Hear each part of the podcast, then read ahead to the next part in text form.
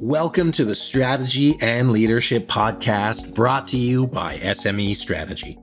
Our goal on the Strategy and Leadership Podcast is to bring you practical and actionable tools that you can implement with your teams right away. My name is Anthony Taylor, and I'll be your host. Each episode, I'll interview a senior leader or a thought leader that will help you elevate your ability to lead people and drive your organization's strategy forward. Our partner is Cascade Strategy. They're our favorite tool for tracking and executing strategic plans, providing visibility for your entire team, and helping everybody have insight into where you're going and what you need to do to get there. If you're looking to improve your strategy execution, visit smestrategy.net slash cascade for a link for a free 90-day trial so you can see for yourself if you enjoy it and helps your team move forward. So, with that, I want to thank you again for joining us, and we'll get into today's guest. Welcome, folks. My guest today is Kristen Harper, who is the CEO of Driven to Succeed LLC. Kristen, how are you today? I'm great. How are you, Anthony? Rocking and rolling. It's a beautiful day, and I'm looking forward to chatting with you. Likewise. And hello to your listening audience. Well, I'm stoked too. When I when I saw your name come across my desk, I'm like, oh my gosh, this lady's going to have so much fun stuff to talk about. Just because you've been able to work all over the country, the United States, that is, working with some great brands, and now in your own organization. So, why don't you tell our listeners about who you are and uh, some of the exciting things that you get to do on a day to day basis? Absolutely. So after graduating from high school in Columbus, Ohio, I went to school at Florida A&M University where I got a bachelor's and MBA with a focus in marketing and had a great opportunity to do several internships including a global internship in the UK with Kimberly Clark and a brand management internship of all things on the Fixodent brand at Procter and Gamble. So that was really fun as a uh, as a 20 something year old. I ultimately went back to P&G and spent over 8 years there in a variety of roles within brand management, marketing, shopper marketing, as well as professional marketing, and then was recruited to the Hershey Company, where I spent five years in roles that were global and domestic in scope, and then went to Cardinal Health, a Fortune 20, $150 billion global healthcare company. And so I've had diverse experiences across B2C and B2B, leading global iconic brands, including Crest, Oral B, Hershey's Kisses, and have had a tremendous amount of experience and have been blessed to go from college intern to global vice president of a Fortune 20 in my 30s. And so I ventured into full time entrepreneurship just over a year ago. And so, as the CEO of Driven to Succeed, we provide market research and brand strategy consulting to Fortune 500 companies and leading brands, as well as leadership and emotional intelligence keynote speaking and training based on my newly released book, the Heart of a Leader 52 Emotional Intelligence Insights to Advance Your Career. So that is my background in a nutshell. Well, I mean, you summed up pretty much everything. I've got nothing else to share about that. So I guess I'll just ask you some, some questions. We look at your book, Heart of a Leader, and we look at emotional intelligence and everything it takes to succeed within an organization, whether it's from the top or from the bottom or from the middle. What are some of the lessons that you've learned growing up literally in that corporate setting and at various stages. Have you found that the the leadership journey changed as in you had to focus on different things? Like what was your experience in that? Absolutely. Every level of leadership requires a new version of you.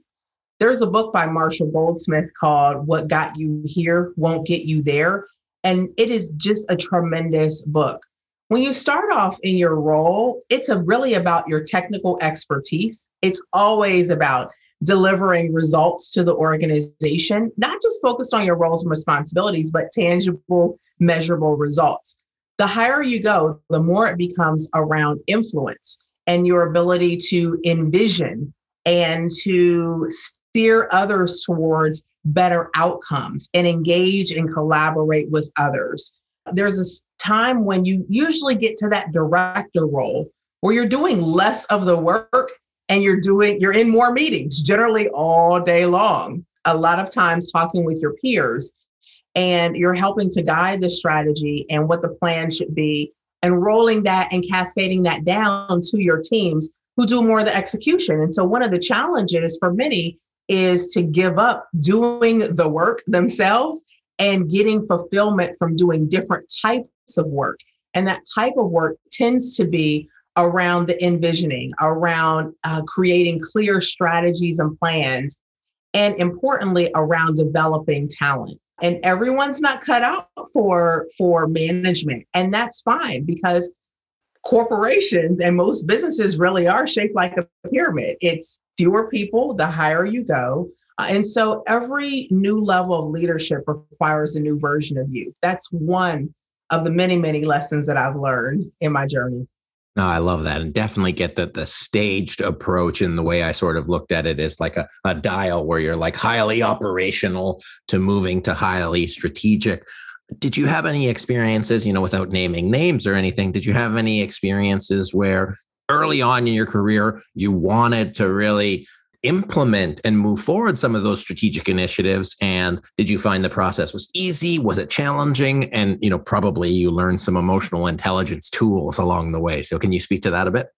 Absolutely anthony. I remember very vividly one situation where i had this bright idea. And uh, i was in my you know 20s and thought that all of my ideas were just brilliant I shared it with my manager, and they said, Well, have you talked to this person? Have you talked to that person? And I, I had not. One of the lessons that, that I learned was the power of collaboration. And I had a mindset that that people's feedback on my ideas were criticism.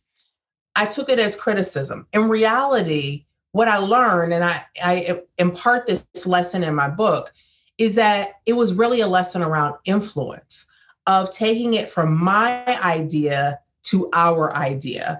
And what was important about gathering multifunctional feedback is that people have different perspectives, and each of those perspectives are valid. There may not be a right and wrong, but every perspective is valid. For example, there are those who know the culture really well because they've been with the organization.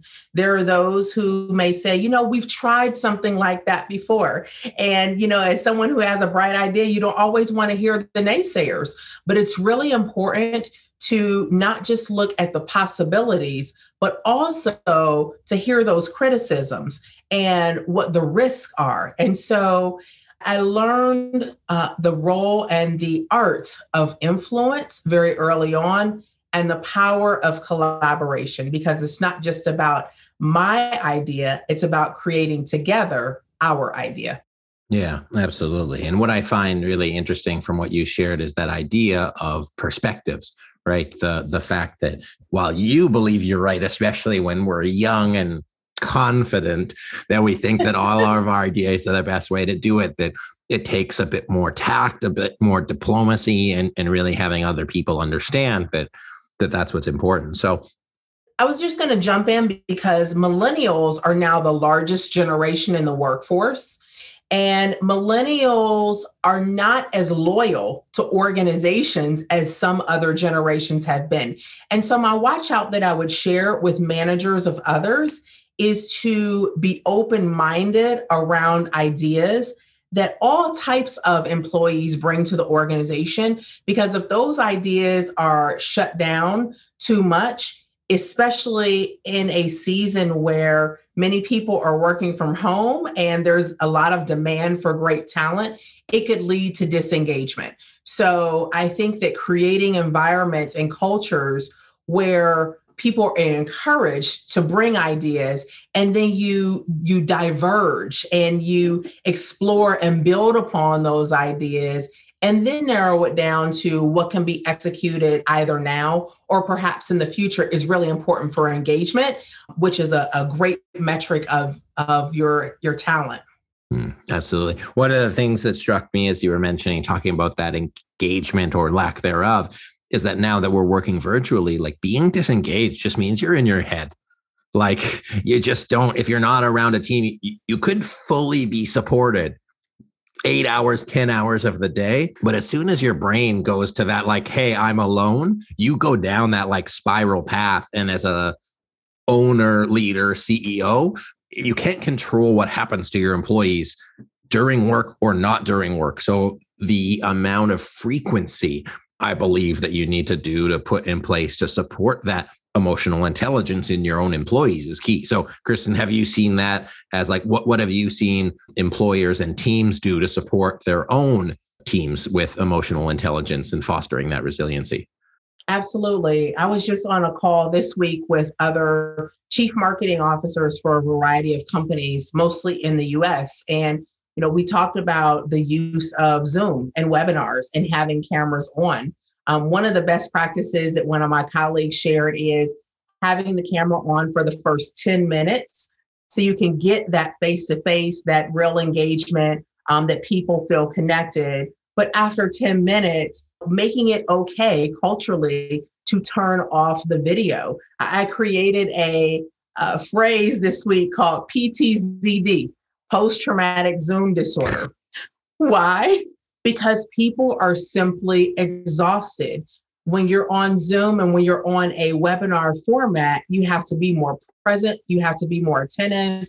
And the realities of work from home is that the demands are, are greater of our attention and a lot of other hats and priorities that we have. And so there's the need to have that freedom. And so others are, you know, checking in one on one. It could be five minutes at a time. Some people are doing, you know, virtual virtual teas or virtual chat and chews or virtual lunches.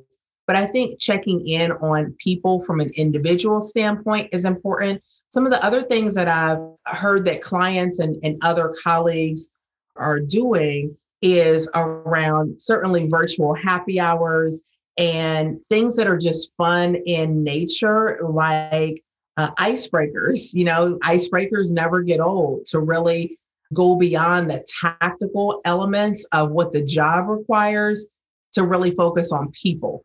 And those who are, I also heard one other best practice around creating time freedom and giving employees the freedom to get their work done when they need to get it done and it doesn't matter if it's during traditional or non traditional business hours.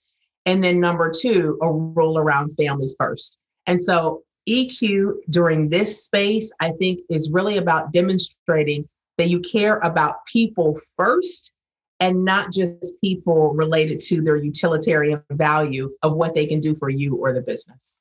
Yeah, absolutely. And I believe that it'll pay itself back. Like we're not, it's still a business. We're not altruistic fully and saying, like, hey, but your people can't perform if they just can't stare at a screen anymore or if they can't be supportive of their own employees or you know if they can't take care of themselves how can they take care of others? So developing that culture where where one another support each other. So i think that's critical and i love that like people are looking at that. So i wanted to shift perspective a little bit because you had mentioned well perspective earlier.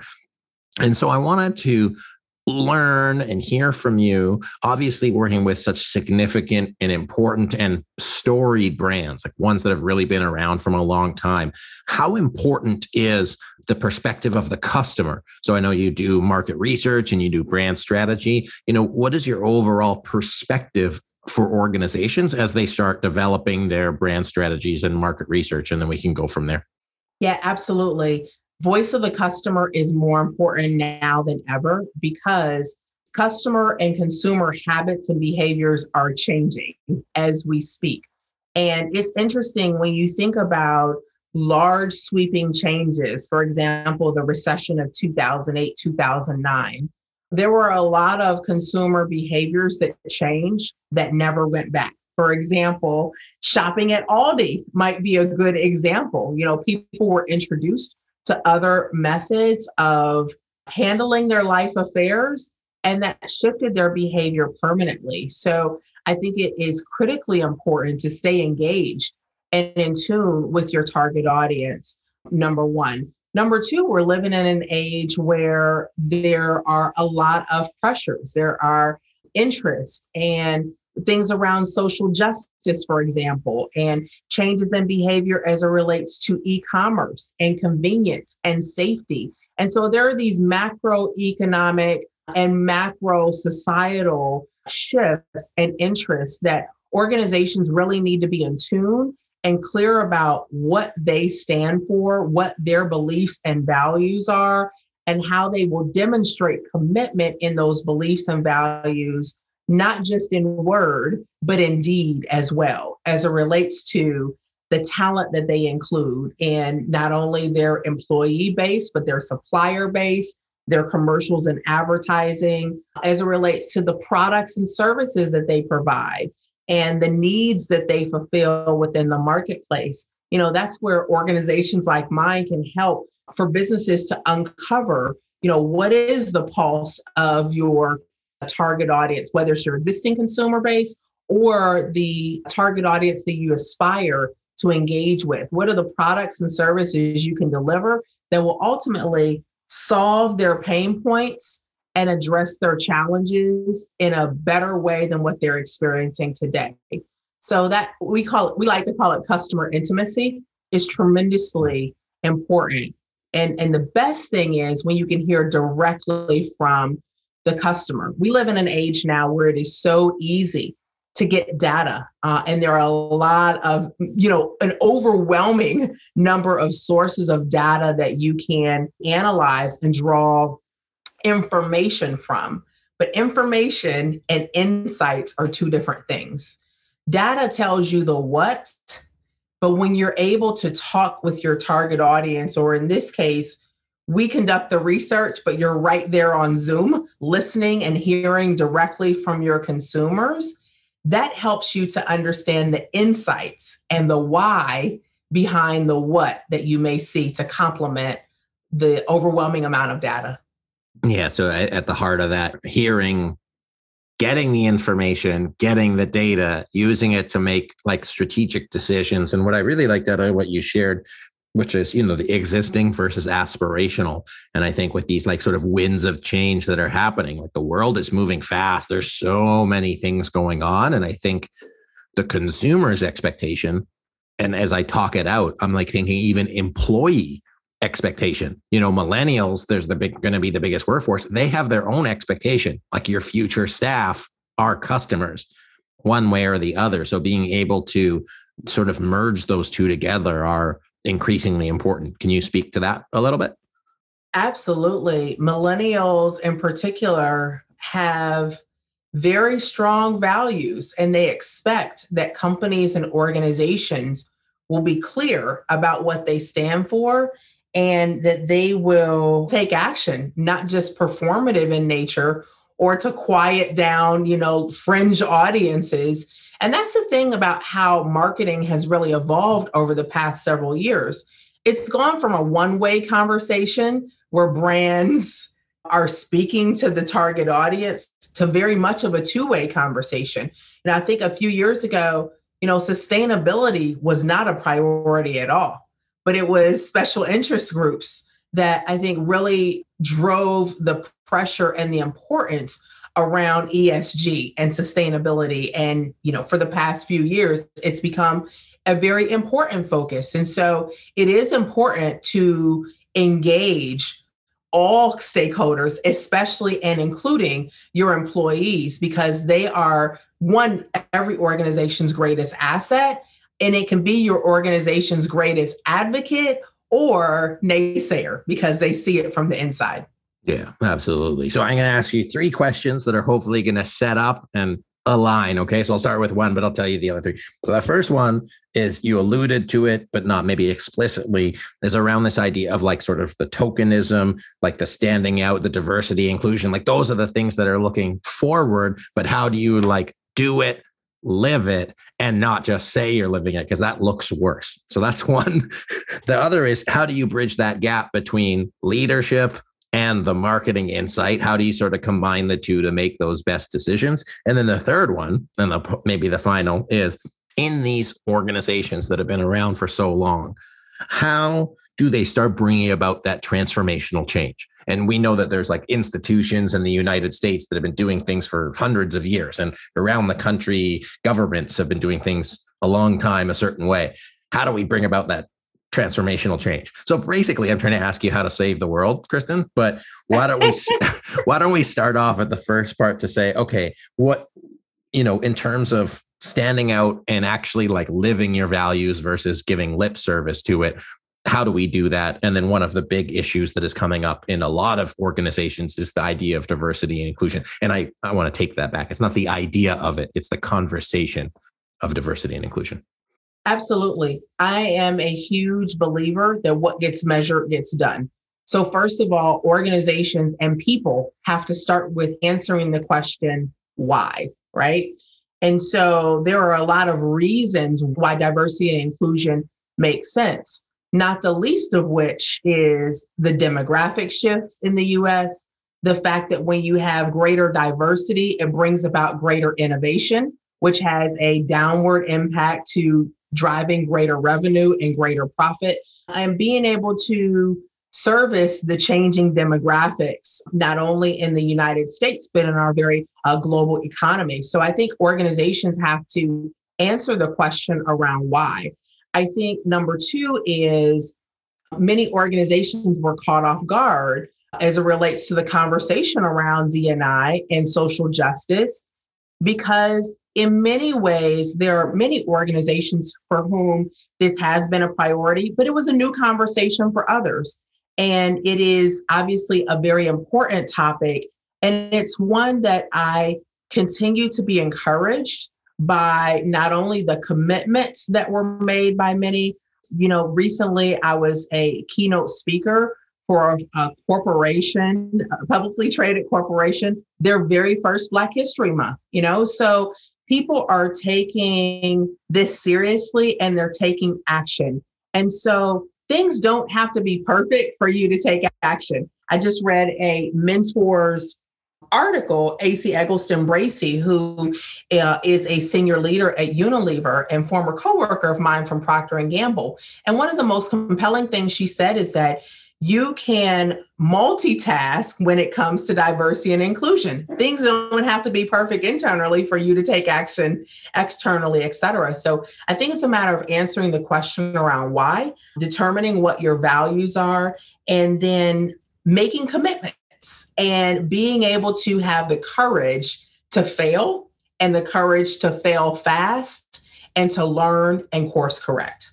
So um, I'm glad that that conversation is happening and that so many individuals and organizations are taking this seriously because it's, it's an important topic and it's an important aspect that is very unique, I think, to the United States having traveled uh, around the world. Yeah. Absolutely. With SME strategy, we're trying to put on, have more speakers around that to bring awareness around it because it's so critical. And it's also something new. And even in Canada, like we're open and try to talk about those things, but we have our own challenges there. But I think the the importance is that it it's what's important and that you had the existing and aspirational it's like we should aspire we should we can aspire to that and i think in order to do that you have to be aware and you have to have the willingness. So i really like the hey what gets measured gets managed set up metrics for that and have the clear why. So i guess that ties back into that second question is how can leaders tie in that voice of customer marketing piece to be able to incorporate that in the strategy? So anything else you want to say about the practical nature of implementing that? Yeah, as it relates to your products and services and even your talent. One, you know, from a talent perspective, is around ensuring that you have a diverse slate of candidates to choose from when you're hiring and filling certain roles, ensuring that you are creating a pipeline internally and that there's representation at every level of diverse perspectives, points of views, gender, ethnicity, etc., and hoping to overcome those barriers that may exist. They could be cultural in scope. A lot of times women face issues around self-doubt and or other barriers. You know, Sheryl Sandberg wrote the excellent book Lean In and talking about women who opt out of the workplace at different stages in their life. So helping to address those barriers internally. As it relates to incorporating voice of customer in D&I, I would say number one, ensure that when you are conducting market research that is representative of the population across demographics, across ethnicities, across certainly gender, et cetera, as well as geographies. There are different geographical nuances. You know, sometimes depending on the category, product, or service, it may make sense to engage a minority business enterprise certified MBE like Driven to Succeed or someone who is ethnically diverse or a woman because we can create and build that rapid rapport particularly with similar target audiences in a much faster way and go much deeper even than other other consultants and companies may be able to engage with. And then finally, I would say is making sure that your advertising and your marketing agencies have diverse representation because when you have diversity at the table, they can point things out that that may be very obvious to that demographic if it's just a homogeneous group they're just oblivious to so demanding and encouraging diversity and talent in the customers that you're serving or aspire to serve, as well as with the partnering organizations that support your business, are three very practical ways to incorporate D&I to serve your business or organization you just jumped right in there. So I appreciate that, Kristen. That you give it because it's it's what's right there and it's what's right needed. So when you're clear about the issues, the the solution is is often right in front of us. It's the commitment to move that forward. So taking a little step back and as we sort of wrap up, we started today talking about emotional intelligence, okay, and the heart of a leader. And then we talked about, you know, developing and supporting people in these times of change in this new way of working that is going to not become new anymore. Like it's just going to be the way we do things. And then we talked a little bit about the, the D&I and and the need for and the opportunity for change along with voice of customer and, and really being a customer centric organization because that in itself has changed over time. You could get away with just blasting products out to the market and it didn't really matter what the customer thought because they'd either buy it or not. Now, as we look at some of these organizations that are, I'll use the word old school, but maybe they've just been around and they've been doing things in that old way, older way. How can they bring about transformational change within the organization? And let's focus in on specifically that, like that leadership, that people, that emotional intelligence component in order to achieve some of their more aspirational goals. Yeah. So I think performance management and incentives and talent segmentation are three very practical ways to help to nurture your talent and to incorporate your company's values, which, you know, EQ, I very rarely see emotional intelligence as a value of an organization. But when one is uh, certainly organizational awareness, and organizational management are two of the four domains within emotional intelligence. And so, your talent who exhibits your values it's not just important to measure the what and the accomplishment, but it's also important to measure the how. And so that's a way to incorporate kind of a backdoor way EQ into managing your talent. So performance management is important. I think also talent segmentation. I'm used to nine box grids where you're managing performance and potential. And that's really important to over invest in talent that has potential or talent that is already performing better than average so that you can retain your greatest asset at the organization, which really is talent. And then creating those mentorship opportunities and those sponsorship opportunities because once you've demonstrated strong performance, and this is another lesson from early on in my career, after you've demonstrated that consistently strong performance, that becomes a baseline. The differentiator is your personal brand, which is all chapter one of my book, uh, Why Great Performance Isn't Enough. It's all about your personal brand, and then visibility and exposure. And so that's where leadership development programs come in of investing in your hypo and your hyper talent, creating those mentorships and sponsorship opportunities. So those are a few ways that you can help to realize potential within your organization's talent and to leverage your company values, leverage also with EQ.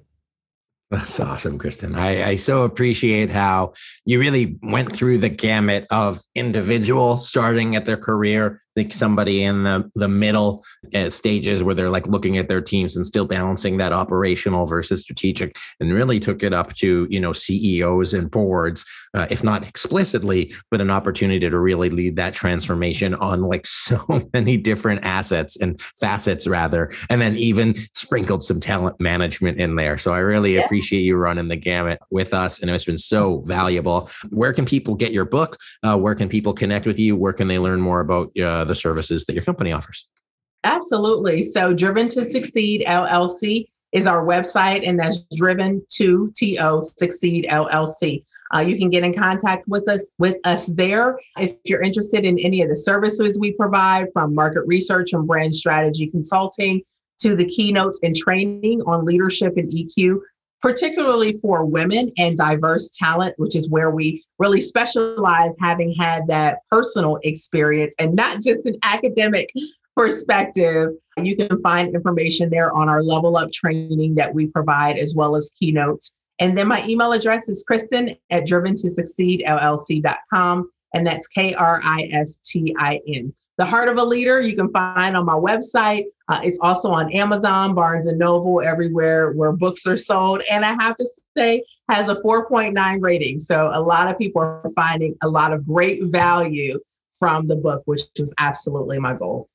That's awesome, Kristin. Well, one of the things I, I really want to share and just acknowledge you personally, I don't always acknowledge everybody, is is the fact that you have experience in organizations that have different kinds of constraints. There's a lot to learn big organizations that have so much impact, not only on the people that they hire, the communities that they work in, and also like the global impact of their brand. You know, that's really the transformation that I see for global leadership or the people in these positions up, down, and across and especially on the social justice issues that we've we've shared on because the power comes from the people and and y'all are the people. So if you're listening like i'm talking to you and that you really have capacity to move that forward. And i highly recommend you listen to this podcast episode like two or three times. I am because there's going to be so many great nuggets in it no matter where you are. So kristin thank you so much for sharing with us. It's been uh, such a pleasure Likewise. And I'll just throw in one more thing. After the murder of George Floyd last year, I wanted to figure out what I could do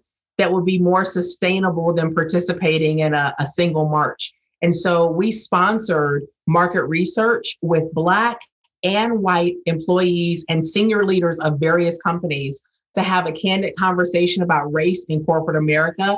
And so we shared, we hosted a webinar and we've shared that at no cost. And you can find that webinar link as well as download the report right from the website driven to succeed llc.com.